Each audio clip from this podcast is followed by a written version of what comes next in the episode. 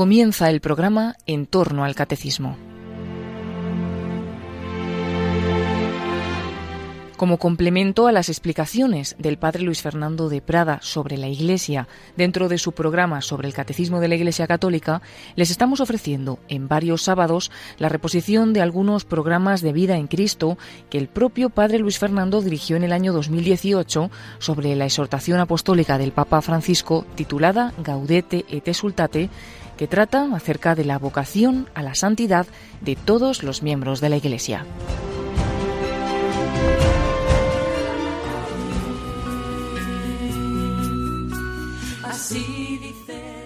El Señor quiere reconstruirnos, quiere llevarnos a la plenitud de la vida, que es la santidad. Un cordialísimo saludo, mi querida familia de Radio María.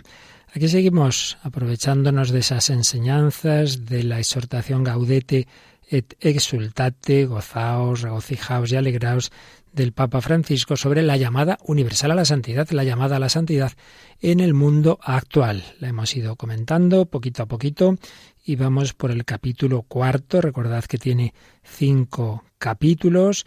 Un primer capítulo sobre esa llamada a la santidad, como todos estamos llamados a esa santidad, cada uno en sus circunstancias, unidad y diversidad de la santidad. Un segundo capítulo sobre dos sutiles enemigos de la santidad. Uno tercero sobre el núcleo de la santidad, que es la identificación con Cristo, cuyos rasgos principales, cuyo corazón se manifiesta en las bienaventuranzas esas bienaventuranzas del Sermón del Monte y esa aplicación de la bienaventuranza de la misericordia en el protocolo del juicio final, que son esas palabras de Jesús, tuve hambre, no me disteis de comer, o me disteis de comer, tuve sed, etc. Y estábamos ya en el capítulo cuarto, signos de santidad en el mundo de hoy unos aspectos de la llamada a la santidad especialmente importantes según el Papa Francisco en el mundo de hoy. No quiere decir que sean los más importantes en sí mismos, pero sí de especial relevancia para nuestro mundo. Finalmente veremos el capítulo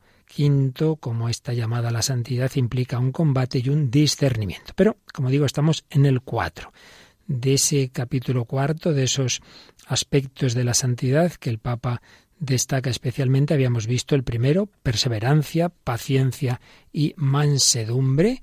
A todos nos hace falta esa perseverancia, no basta hacer las cosas un día, sino que tenemos que perseverar, perseverar.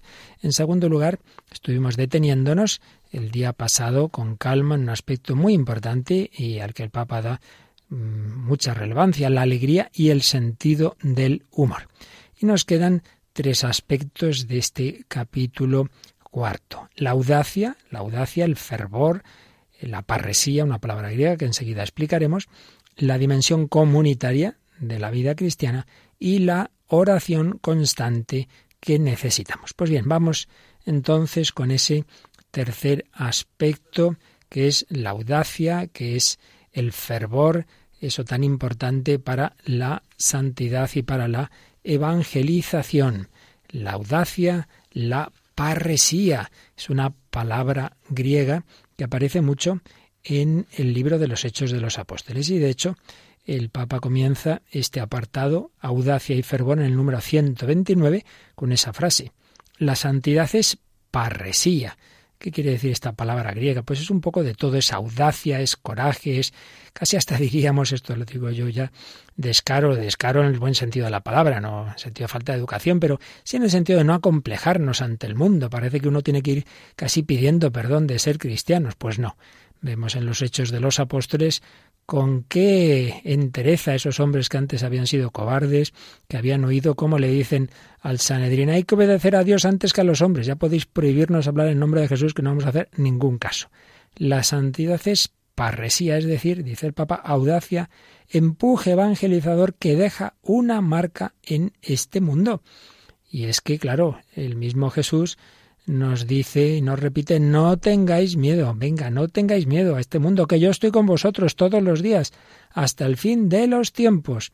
Estas palabras, dice Francisco, nos permiten caminar y servir con esa actitud llena de coraje que suscitaba el Espíritu Santo en los apóstoles y los llevaba a anunciar a Jesucristo. Pues claro, el Espíritu Santo movía a esos hombres y hacía que anunciaran a Jesucristo audacia, entusiasmo, hablar con libertad, fervor apostólico, todo eso, explica, se incluye en el vocablo parresía, palabra con que la Biblia expresa también la libertad de una existencia que está abierta porque se encuentra disponible para Dios y para los demás. Pues sí, muchas veces somos esclavos del qué dirán, de los miedos, ahí cómo voy a hablarle a este de Dios, a ver qué me dice. Libertad, libertad de los hijos de Dios, fervor apostólico, entusiasmo, venga, sin miedos. A continuación, cita Francisco a su querido antecesor, el Papa Pablo VI, que tiene una preciosa exhortación que Francisco ha citado en varias ocasiones, la exhortación apostólica Evangelii Nunciandi, la publicó el Papa Pablo VI el 8 de diciembre, el Día de la Inmaculada de 1975, cuando iba terminando un año santo, el año santo, mm, cada 25 años, como sabéis, hay un año santo, y ese lo tituló Pablo VI el año santo de la reconciliación. Y ahí publicó esa exhortación apostólica post-sinodal. Y comenta el Papa Francisco que en ese texto, en esa exhortación, Pablo VI unía íntimamente la alegría, de la que habíamos hablado antes, a la parresía. Lamentaba la falta de alegría y de esperanza y en cambio exaltaba la dulce y confortadora alegría de evangelizar, que está unida a un ímpetu interior que nadie ni nada sea capaz de extinguir para que el mundo no reciba el Evangelio a través de evangelizadores tristes y desalentados. Hombre, no puede ser. Si el Evangelio es buena noticia, lo anunciamos tristes y desanimados, mal, mal anuncio sería ese. Y señala también Papa Francisco que en ese año santo del 75 había publicado, en este caso en el mes de mayo, el mismo Papa Pablo VI, una exhortación apostólica sobre la alegría, Gaudete Indomino. Así que alegría y coraje evangelizador, dos términos muy unidos, a los que dedicó esas dos exhortaciones apostólicas el Papa Pablo VI, y dos realidades, dos actitudes de las que habla mucho, y lo hace en esta otra exhortación el Papa Francisco. Pues bien, en el número 130 de eh, Gaudete te exultate, recuerda Francisco que en efecto Pablo VI mencionaba entre los obstáculos de la evangelización precisamente la falta de parresía, la falta de fervor, decía Pablo VI, tanto más grave cuanto que viene de dentro. Y añade Francisco, ¿cuántas veces nos sentimos tironeados, empujados a quedarnos en la comodidad de la orilla? No, hombre, el Señor nos llama a navegar mar adentro. Recordemos aquella otra exhortación de San Juan Pablo II, Duc in altum, rema mar adentro. El Señor nos llama para navegar mar adentro y arrojar las redes en aguas más profundas nos invita a gastar nuestra vida en su servicio, en su servicio. Aferrados a Él, nos animamos a poner todos nuestros carismas al servicio de los otros. Ojalá nos sintamos apremiados por su amor y podamos decir con San Pablo, ay de mí si no anuncio el Evangelio. Pues sí, todos nosotros lo cómodo es quedarte quietecito en tu sillón y te piden una colaboración en la parroquia. Bueno, quizá podría, pero claro, en vez de estar ahí tranquilamente en mi sillón, tengo que ir esa tarde a dar la catequesis o tengo que ir a tal grupo y nos es más cómodo quedarnos en la orilla. Miremos a Jesús, número 131, su compasión entrañable no era algo que lo ensimismara, no se quedaba Jesús ahí eh, parado, no era una compasión paralizante, tímida, avergonzada, no, no, no, era una compasión que movía al Señor a salir de sí con fuerza para anunciar, para enviar en misión para enviar a sanar y a liberar. Él salía y enviaba a los apóstoles, ya lo hizo en la vida pública y luego pues los envía ya antes de la ascensión al mundo entero. Reconozcamos nuestra fragilidad, sí, somos débiles, pero dejemos que Jesús tome esa fragilidad con sus manos y nos lance a la misión. Somos frágiles, pero portadores de un tesoro que nos hace grandes y que puede hacer más buenos y felices a quienes lo reciban la audacia y el coraje apostólico son constitutivos de la misión. Esto es muy importante. Muchas veces decimos, pero, pero yo cómo voy a anunciar el Evangelio si yo lo vivo de mala manera. Bueno, no me anuncio a mí mismo. Si un sacerdote solo tuviera que predicar lo que él vive bien, pues quizá nos callaríamos muchas veces. Que no, que yo no hablo de mí. Yo hablo de Jesucristo, a seguirle a Él, aunque yo lo haga como pueda, pero seguirle a Él. Esto es lo que tenemos que hacer, lo hagamos mejor o peor, pero este es el camino. Llevamos un tesoro en vasijas de barro, sí, pero no os fijéis en la vasija. Hombre, lo importante es el tesoro. Lo que yo digo es la verdad, es lo que nos hace felices. Que luego lo vivamos cada uno mejor o peor, no cambia el mensaje. Número 132, si en el 31 ha dicho miremos a Jesús, en el 132 mirar al Espíritu Santo. La parresía es sello del Espíritu, testimonio de la autenticidad del anuncio. Es feliz seguridad que nos lleva a gloriarnos, no de nosotros mismos, repito, sino del Evangelio que anunciamos. Es confianza inquebrantable en la fidelidad del testigo fiel que nos da la seguridad de que nada podrá separarnos del amor de Dios. Pues sí, Necesitamos al Espíritu Santo, claro que sí, lo dice el número siguiente. Necesitamos el empuje del Espíritu para no ser paralizados por el miedo y el cálculo. A ver si digo esto a mi vecino, a ver qué va a pasar después. No, no acostumbrarnos a caminar solo dentro de confines seguros.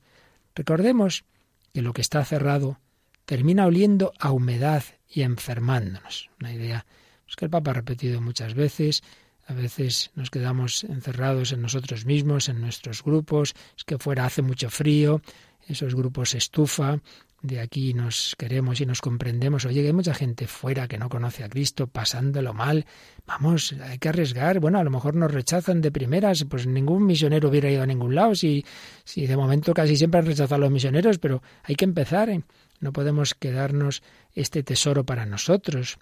Cuando los apóstoles sintieron la tentación de dejarse paralizar por los temores y peligros que hicieron, se pusieron a orar juntos, pidiendo la parresía. Sí, en los Hechos de los Apóstoles se nos relatan momentos de oración comunitaria como el que aquí cita el Papa en Hechos 4:29, en que aparece esta oración, Señor, Fíjate en sus amenazas, las amenazas de aquellos que estaban persiguiendo a los apóstoles, y concede a tus siervos predicar tu palabra con toda valentía.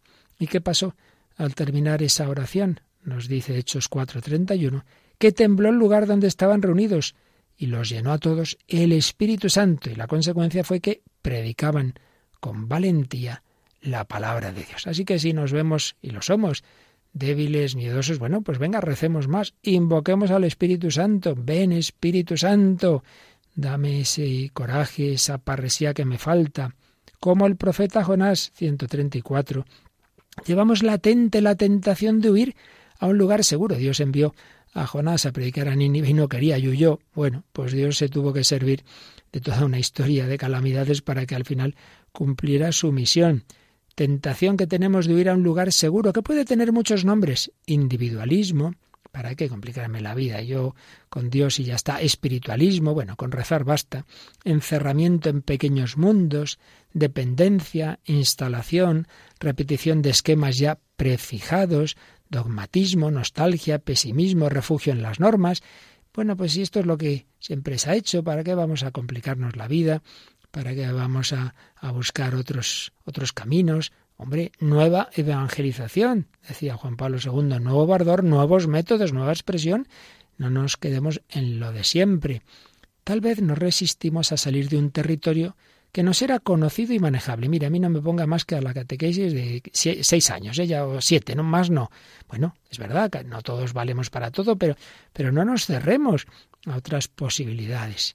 Pero esos miedos y esas dificultades que vemos, pues pueden ser como fueron para Jonás, dice, como fueron para él la tormenta, la ballena, el gusano que secó el ricino, el viento, el sol, y lo mismo que para él, esas dificultades pueden tener la función de hacernos volver a ese Dios que es ternura y que quiere llevarnos a una itinerancia constante y renovadora. Pues a veces esos problemas nos hacen acudir más a Dios, rezar más y Él nos da esa fortaleza y venga, ahora sí, ahora apoyado no en mis fuerzas, que ya veo que son muy pequeñas, que son muy escasas, pero apoyado en ti, Señor, voy, voy a anunciar el Evangelio, apoyados en ese Espíritu Santo, con un alma misionera, con parresía. Pues vamos a pedírselo al Señor, este coraje apostólico, ese no quedarnos encerrados. Ven Espíritu Divino, ayúdanos a anunciar a los hombres la alegría del Evangelio.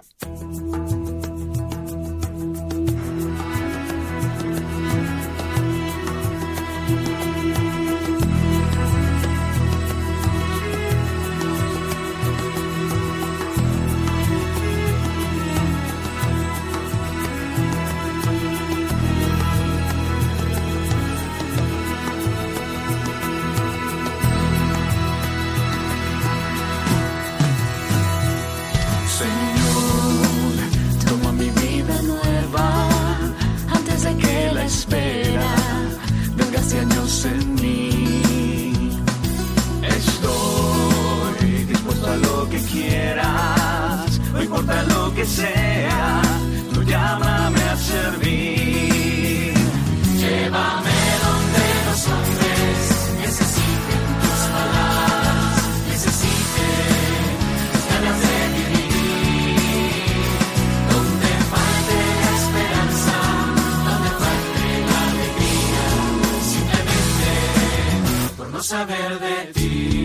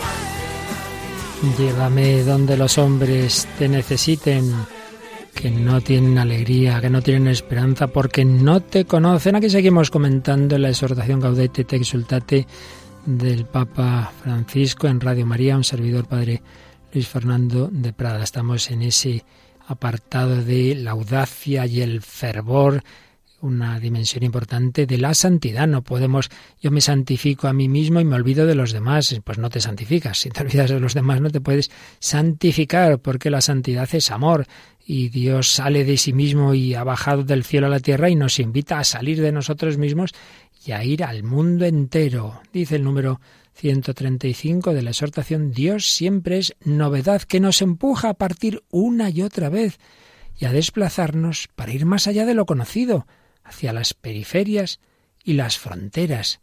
¿A dónde nos lleva el Señor? Pues donde está la humanidad más herida, donde los seres humanos, por debajo de la apariencia, de la superficialidad y el conformismo, parece que les va todo muy bien, que no necesitan de nada. No, no, no. Los seres humanos siguen buscando la respuesta a la pregunta por el sentido de la vida. Bueno, pues Dios no tiene miedo. Él siempre va, va más allá de nuestros esquemas y no tiene miedo a las periferias. Y dice una frase sugerente y fuerte. Él mismo, el mismo Dios, se hizo periferia. Claro, cita Filipenses 2, 6 al 8, cuando nos dice San Pablo que el Hijo de Dios no se aferró a esa su divinidad, sino que se rebajó, se despojó, digamos como que se olvidó de que era Dios y bajó a la tierra y se hizo hombre hasta el punto de hacerse esclavo y morir en una cruz y bajar a un sepulcro.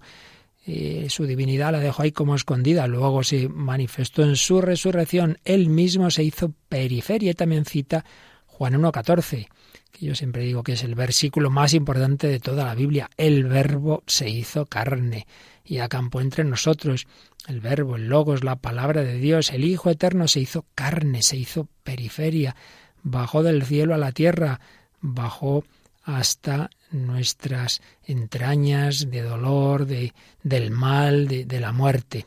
Bueno, si lo hizo Él, nos invita a que lo hagamos nosotros. Si nos atrevemos a llegar a las periferias, dice el Papa, allí lo encontraremos, ahí estará Jesús. Jesús nos primerea, en la expresión muy del Papa Francisco, en el corazón de aquel hermano, está ahí, está ahí, en ese corazón, en su carne herida, en su vida oprimida, en su alma oscurecida. Ahí está el Señor. Realmente es precioso. Él está allí. Y entonces, el número 136, el Papa juega con una imagen. Y recordemos el Apocalipsis cuando dice Jesús, mira que estoy a la puerta y llama. Dice, sí, claro, es verdad que hay que abrir la puerta del corazón a Jesucristo. Él golpea y llama, pero también, también lo podemos ver al revés, cuando Jesús está dentro de nosotros y quiere salir de nosotros, en el sentido de que quiere empujarnos a salir. Por eso añade, a veces me pregunto si por el aire irrespirable de nuestra autorreferencialidad, es decir, siempre mirando todo en función de mí, si por ese aire irrespirable Jesús no estará ya dentro de nosotros golpeando para que le dejemos salir. Oye, venga, vamos, vamos fuera. En el Evangelio vemos cómo Jesús iba caminando de ciudad en ciudad y de pueblo en pueblo proclamando y anunciando la buena noticia. Lucas 8.1. Y después de la resurrección, cuando los discípulos salieron a predicar por todas partes, dice Marcos 16:20, el final del Evangelio de San Marcos, que el Señor cooperaba confirmando la palabra con las señales que los acompañaban. Por tanto, el verdadero encuentro con Cristo nos lleva a salir de nosotros mismos. Fijaos, esto lo añado yo ahora, que la Virgen María, cuando el Hijo de Dios se ha hecho carne en sus entrañas, no se queda en su casa ahí hay un mes de retiro, sino que pues enseguida va a ver a Isabel. El tener al Señor dentro de sí no la encierra en sí misma, sino que se lo lleva a Isabel, la visitación, y Jesús se va a comunicar a Isabel y a su hijo Juan Bautista. Pero lo cómodo es quedarnos quietecitos. Por eso dice el siguiente número, el 137, que la costumbre nos seduce y nos dice que no tiene sentido tratar de cambiar algo, que no podemos hacer nada frente a esta situación, que siempre ha sido así, y sin embargo sobrevivimos. Mira, está todo tan mal, nada que hacer, eh, pues mejor dejémoslo como está. No, hombre, nos acostumbramos, no nos enfrentamos al mal, permitimos que las cosas sean lo que son, más bien lo que algunos han decidido que sean. Pero dejemos que el Señor venga a despertarnos, a pegarnos un sacudón. Estos son expresiones muy argentinas a pegarnos un sacudón en nuestra modorra, a liberarnos de la inercia. Desafiemos la costumbre, abramos bien los ojos y los oídos y sobre todo el corazón, para dejarnos descolocar por lo que sucede a nuestro alrededor y por el grito de la palabra viva y eficaz del resucitado. Muchas veces, sobre todo si uno tiende a ser muy muy controlador, muy organizador, todo tenerlo muy organizado. Uy, ha venido una persona a pedir ayuda fuera del horario. Hombre, pues, pues en fin, si necesita ayuda y es una cosa seria, pues déjate de horarios. Te han descolocado, no, no, yo es que a mis horas, pues, pues el Señor no tiene horas, ¿eh?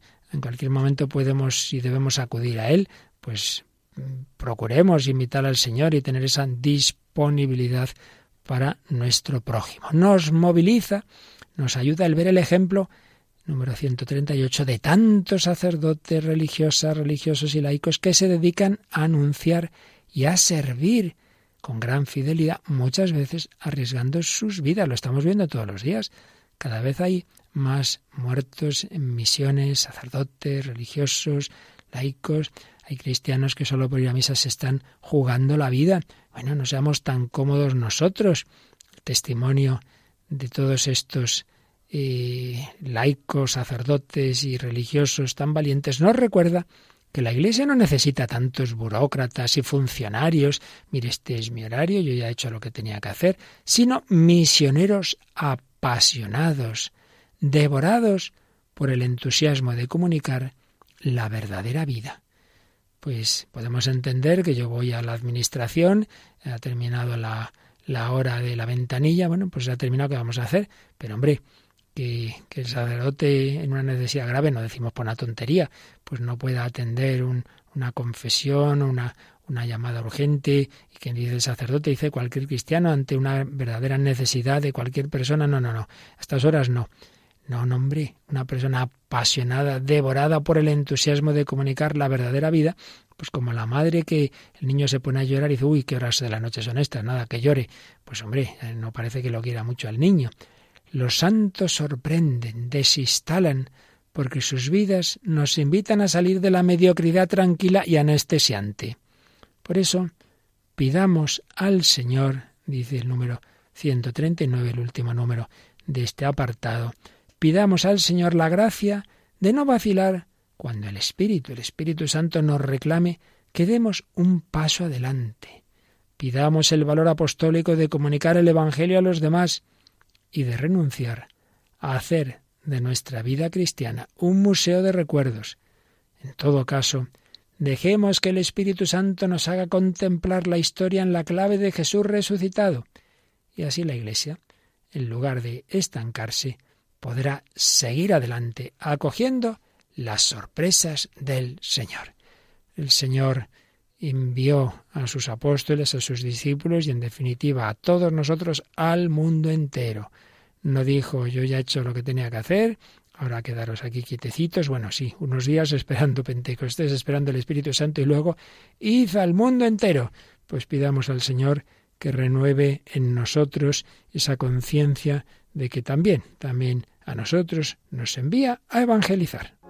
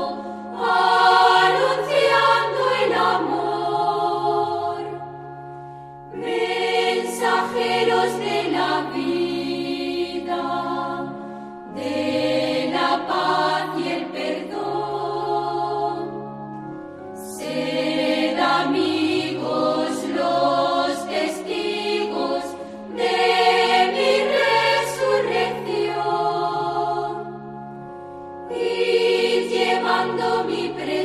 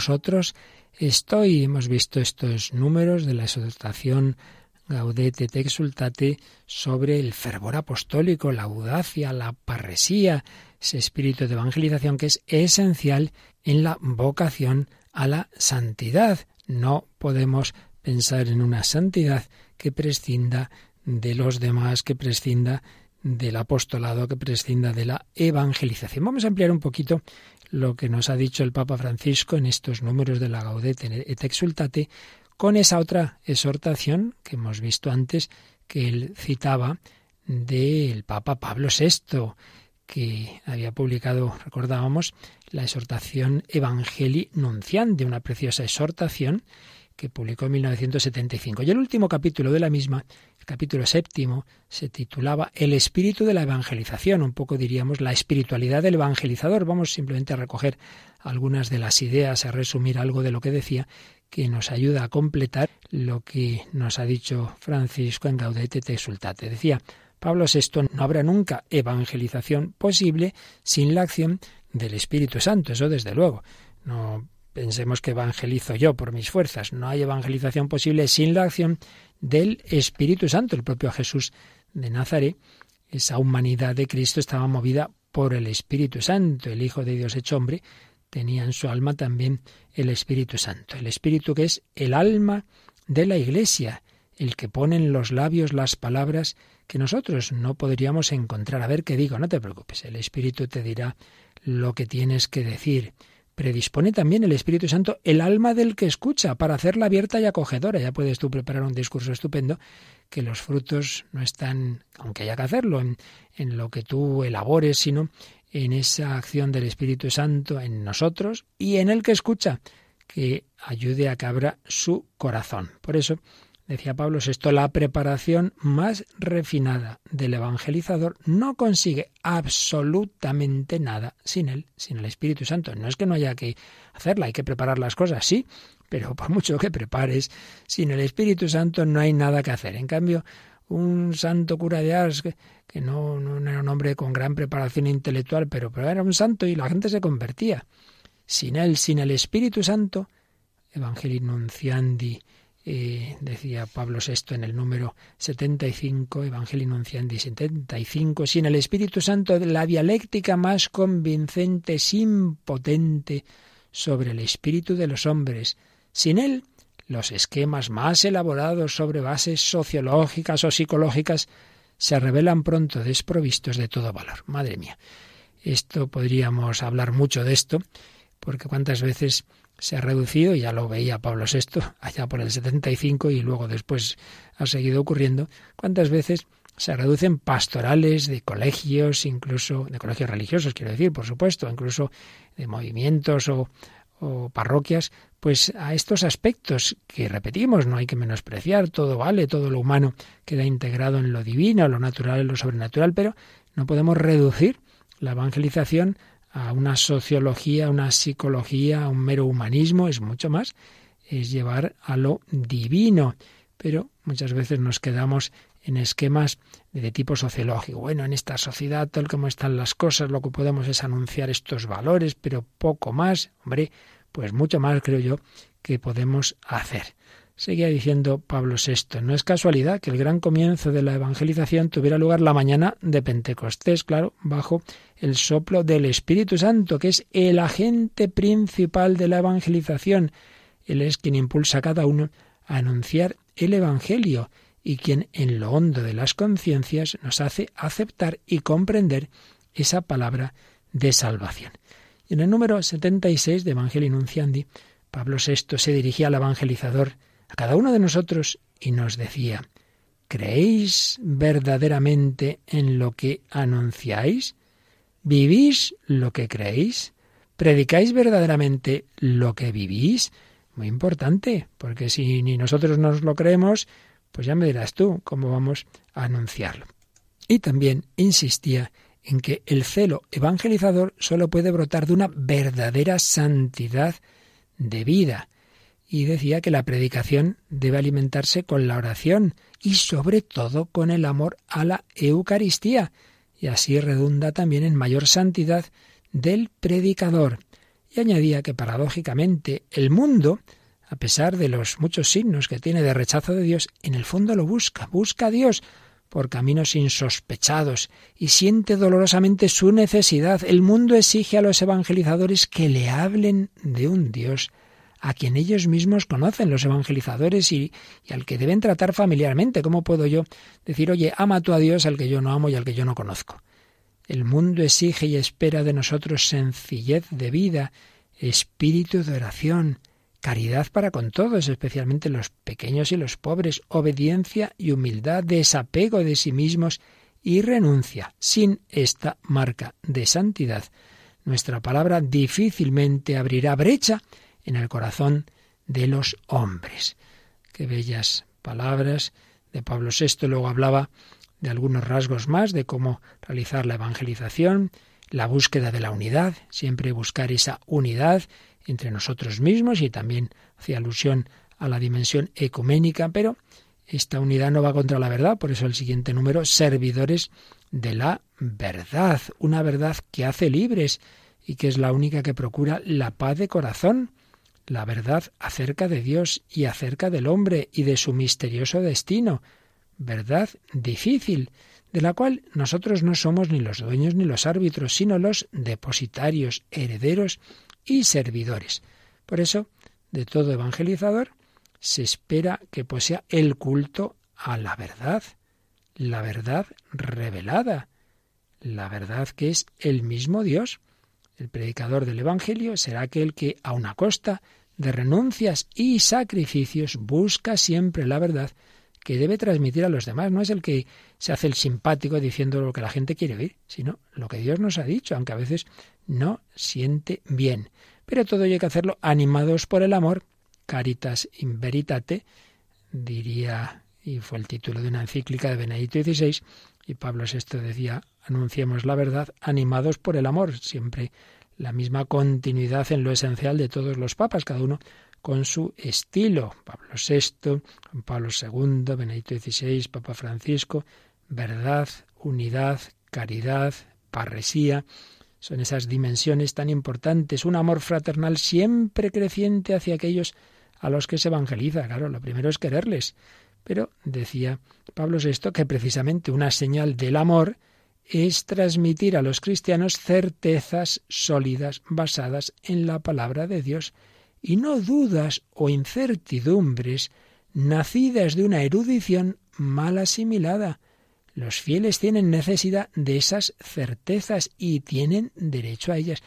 Pues qué verdad, certezas sólidas y no dudas o incertidumbres nacidas de una erudición mal asimilada. Padre, es que he una charla, una homilía, no sé, decía, padre, unas cosas un poco raras sobre el Evangelio, como si todo fueran mitos, como si no fueran verdad los milagros. Bueno, ¿qué, qué, qué habrá estudiado? Este, qué erudición mal asimilada, decía Pablo VI, para transmitir esos líos que está montando aquí a la gente. También de los obstáculos de, de la evangelización, el Papa Pablo VI se fijaba justamente en la falta de fervor de la que hemos eh, hablado en la exhortación Gaudete te una falta de fervor que se manifiesta en la fatiga y desilusión, en la acomodación al ambiente y en el desinterés, en la falta de alegría y de esperanza. Y también hacía alusión a otro obstáculo muy grave, muy grave, este ya más de tipo ideológico que decía Pablo VI, el papa que clausuró el Concilio Vaticano II, que algunos, lo que ahora voy a decir, eh, lo querían apoyar en el Vaticano II, diciendo, bueno, como hay que respetar la libertad religiosa, como a fin de cuentas todo hombre se puede salvar por su buena voluntad, por la rectitud del corazón, como a fin de cuentas el mundo y la historia están llenos de las semillas del verbo, es decir, en todas partes Dios ha sembrado esas semillas de la verdad, del propio verbo, bueno, pues no hace falta, no hace falta llevar el Evangelio, no hace falta hacer misión, no hace falta... Y claro, esto lamentablemente fue calando en mucha gente estas ideas que se querían apoyar en el concilio muy falsamente y han disminuido mucho las misiones, los misioneros, porque irme yo a no sé qué sitio lejanísimo a jugarme la vida, a fin de cuentas, para salvarse basta con ser buenecillo, buena persona, seguir la propia conciencia y que se salvan igual en su religión que en la mía. Bueno, pues desde luego para eso no hace falta ser misionero. Y entonces decía Pablo VI, hombre, una cosa es imponer, ya lo dijo también Juan Pablo II aquí en, Cuatro Vientos, las ideas se proponen, no se imponen, nadie habla de imponer, pero, añadía Pablo VI, proponer a esa conciencia del que me escucha la verdad evangélica y la salvación ofrecida por Jesucristo con plena claridad y a la vez con absoluto respeto hacia las opciones libres que el que nos oye pueda luego hacer. Eso no es un atentado contra la libertad religiosa, no, es un homenaje a esa libertad, a la cual se ofrece la elección de un camino que incluso no creyentes juzgan noble y exaltante. O puede ser un crimen contra la libertad ajena proclamar con alegría la buena nueva, conocida gracias a la misericordia del Señor.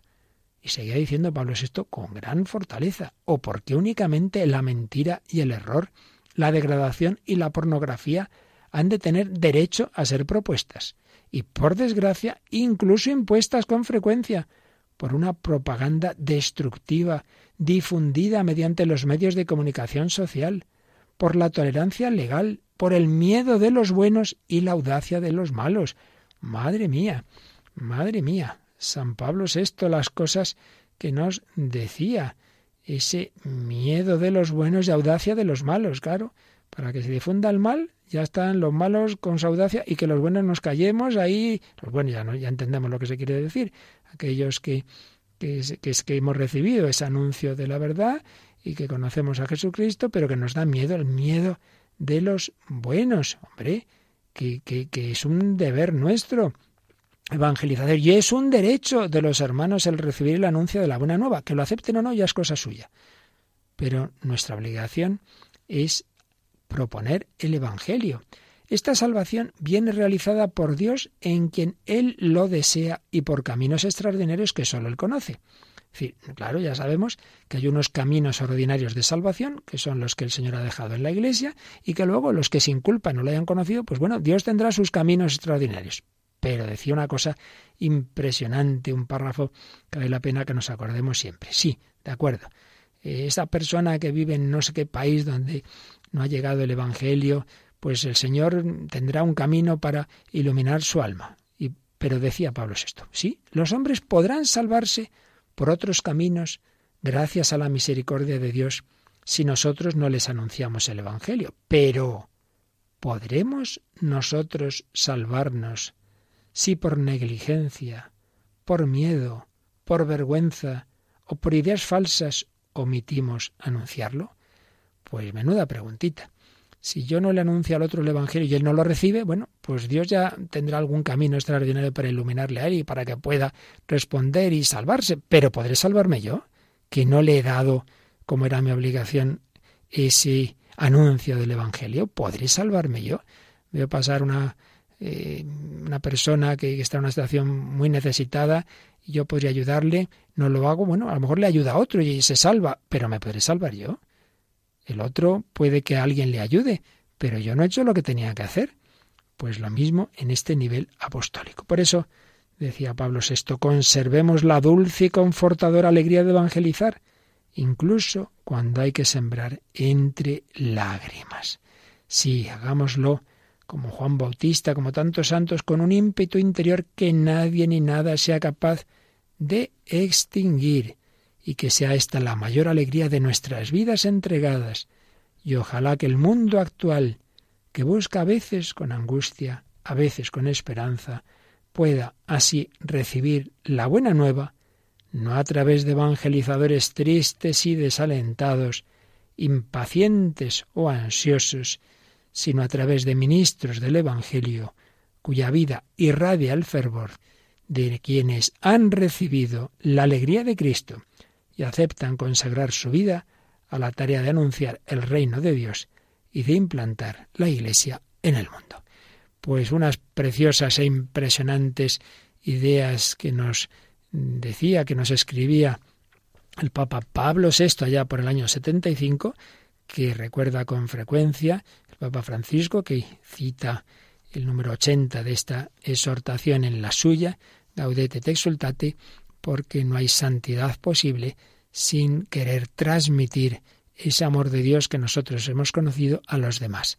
La vocación universal a la santidad implica la vocación universal a la misión, a la evangelización, porque el Señor nos llama a todos y porque Él vive, porque Él está vivo, nosotros podemos estar vivos y tener esperanza, pero eso no puedo guardármelo para mí, tengo que dárselo a los demás con alegría, como en esta canción de Matt Maher, porque él vive, yo estoy vivo y yo te lo quiero contar a ti.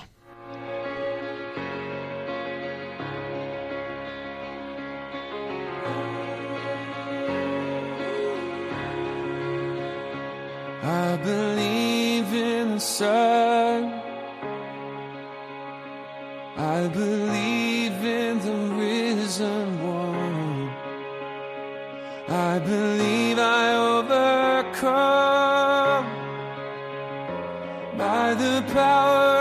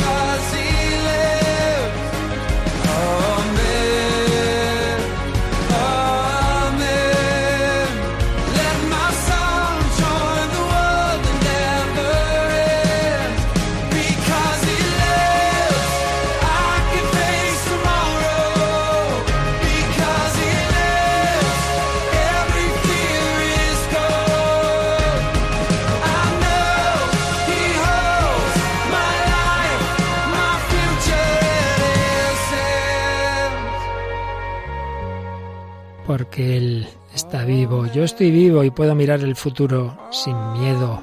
Puedo decir amén y cantar aleluya al Señor. Bueno, ya se nos va acabando el tiempo. Vamos rápidamente a ver un puntito más de este capítulo cuarto de Gaudete te exultate. Nos hemos detenido en ese coraje apostólico, en ese fervor, en esa evangelización. Pero hay otro rasgo que el Papa destaca necesario para la vida de santidad y de evangelización, y es la dimensión comunitaria, porque dice el número 140 que es muy difícil luchar contra la propia concupiscencia y contra las asechanzas y tentaciones del demonio y del mundo si estamos aislados, si estamos solos. Claro, muy importante la comunidad, la santificación, dice el 141, es un camino comunitario de dos en dos. Y recuerda muy bonito, pues como la Iglesia ha canonizado a veces a comunidades enteras, comunidades santas, los siete santos fundadores de los siervos de María, eh, las siete beatas religiosas del primer monasterio de la Visitación de Madrid, mártires eh, de la persecución religiosa de los años 37, juntas San Pablo Miki y sus compañeros mártires de Japón, los muchos compañeros mártires de Corea, San Alfonso Rodríguez y compañeros mártires en Sudamérica, los monjes trapenses de Tibirine en Argelia, matrimonios santos, por ejemplo, los padres de Santa Teresita, o nosotros tenemos a San Isidro Labrador y Santa María de la Cabeza. Es muy importante, sea en familia, sea en comunidad religiosa, seamos los sacerdotes, esa dimensión fraterna. Tendemos en España, desde luego, bastante a ser individualistas. Pues no, hombre, no. La santificación es un camino comunitario. La comunidad está llamada a crear un espacio teologal en el que se puede experimentar la presencia mística del Señor resucitado allí donde están dos o tres reunidos en mi nombre, allí estoy yo. Entonces dice el Papa que habla de algunas experiencias místicas que se han vivido en comunidad, por ejemplo, aquello que se nos cuenta de San Benito y su hermana Santa Escolástica, aquellos diálogos entre San Agustín y su madre Santa Mónica, pero estas experiencias, añade, no son lo más frecuente ni lo más importante, no hace falta tener grandes experiencias místicas, no. La vida comunitaria, sea en familia, en parroquia, en comunidad religiosa, cualquier otro ámbito comunitario, está hecha de pequeños detalles cotidianos, como serían esa sagrada familia de Jesús, María y José, como, como la vida común que Jesús llevó con sus discípulos. Entonces el Papa recuerda algunos pequeños detalles que aparecen en el Evangelio para que nosotros también cuidemos los pequeños detalles. No pensemos que la santidad está hecha sola de, de grandes gestas y cosas muy especiales el pequeño detalle en que la Virgen María se fija que se está acabando el vino en una fiesta. Diríamos, vaya tontería, ¿no? Pues bueno, pues el vino, pues no, no, a María no se le escapa ese detalle, el pequeño detalle de la parábola de una oveja, pero si tiene cien y se fija en la oveja perdida, el pequeño detalle que vio Jesús de aquella viuda que ofreció sus dos moneditas, aquella mujer pobre, los ricos echaban mucho dinero, pero Jesús se fijó en la que apenas podía echar nada, pero que era todo lo que tenía para vivir. El pequeño detalle de la parábola de las vírgenes necias y sensatas, las que tenían el aceite de repuesto, el pequeño detalle de cuando Jesús pide a sus discípulos a ver cuántos panes tenemos para aquella multiplicación que hizo, el pequeño detalle precioso que aparece cuando Jesús resucitado se manifiesta a sus apóstoles junto al lago de Tiberíades, de tener preparado el desayuno, el fueguecito preparado, un pescado en la parrilla. Los apóstoles, los pobres, toda la noche intentando pescar, no consiguen nada. Pues mira, ahí les espera el Señor con un detalle muy grande. No sabíamos que era cocinero, les había preparado el desayuno. Por eso dice el número 145, la comunidad preserva esos pequeños detalles del amor. Cuando se hace así, cuando es una comunidad que preserva esos detalles, y los miembros se cuidan unos a otros. Y repito, esto vale para comunidad religiosa, familia, etcétera. Ese tipo de comunidad es un espacio evangelizador. Ahí está el resucitado. Y en esos detalles se nos regalan consoladoras experiencias de Dios. Y entonces el Papa relata algo que, bueno, relata, cita, mejor dicho, algo que relató Santa Teresita del Niño Jesús en su famosísima Historia de un alma, que si alguno de vosotros no ha leído, por favor, leedla. La historia de un alma es facilísima de leer, muy sencillita, pero llena de, de riquísima doctrina para todos. Cuenta esta jovencita carmelita que se santificó rápidamente, con 24 años llegó a la cima de la santidad, cuenta, una tarde de invierno estaba yo cumpliendo mi dulce tarea. De pronto oí a lo lejos el sonido armonioso de un instrumento musical. Entonces me imaginé un salón muy bien iluminado, resplandeciente de ricos dorados, y en él señoritas elegantemente vestidas, prodigándose mutuamente cumplidos y cortesías mundanas. Luego posé la mirada en la pobre enferma quien sostenía. Estaba ella cuidando a otra monja mayor enferma. En lugar de una melodía, escuchaba de vez en cuando sus gemidos lastimeros. Pues bien, no puedo expresar lo que pasó por mi alma. Lo único que sé es que el Señor la iluminó con los rayos de la verdad, los cuales sobrepasaban de tal modo el brillo tenebroso de las fiestas de la tierra que no podía creer en mi felicidad. Qué preciosidad, qué experiencia le dio el Señor a Santa Teresita del Niño Jesús, no precisamente haciendo un día de oración, de retiro que, que, hay que hacer y que hacía ella también, claro, pero se lo dio cuando estaba cuidando a una hermana mayor y enferma. Y justo en ese momento el Señor se sirvió de una música que llegó a sus oídos, que ella empezó a comparar lo que ella estaba viviendo ahí en, en, en el Carmelo de Lisieux cuidando a esas hermanas con lo que harían esas otras jóvenes de su edad y que estarían en fiestas mundanas. Y se sentía mucho más feliz, sintió esa presencia de Jesucristo ahí en esa comunidad mucho más honda de, de lo que podría tener en el mundo. El Señor a veces da esos regalos y ya digo, precisamente cuando ella estaba ejercitando la caridad. Por eso termina este apartado con el 146 insistiendo el Papa en esa dimensión fraterna y comunitaria en contra de la tendencia al individualismo consumista que termina aislándonos en la búsqueda del bienestar al margen de los demás. No, nuestro camino de santificación nos debe identificar con el deseo de Jesús, que todos sean uno, como tú, Padre, en mí y yo en ti, que todos sean uno. Pues así se lo pedimos al Señor. Hemos visto hoy estos dos rasgos, estos dos subrayados que el Papa hace a nuestra vocación a la santidad, que sea una santidad que piense siempre en la evangelización con, con coraje, con fervor, sin ser funcionarios, yo ya he hecho lo que tenía que hacer y aquí me quedo en mi sillón, no, no, no, no, con ese corazón misionero y en segundo lugar con esa dimensión comunitaria a vivir, pues cada uno según sus circunstancias, en familia, en la parroquia, en la comunidad, pero en cualquier caso no nos olvidemos siempre, corazón filial y fraternal. Seguiremos próximo día, pues ya nos queda poco de esta exhortación, Gaudete te sultate del Papa Francisco, que nos ayuda a todos a responder a nuestra llamada a la santidad.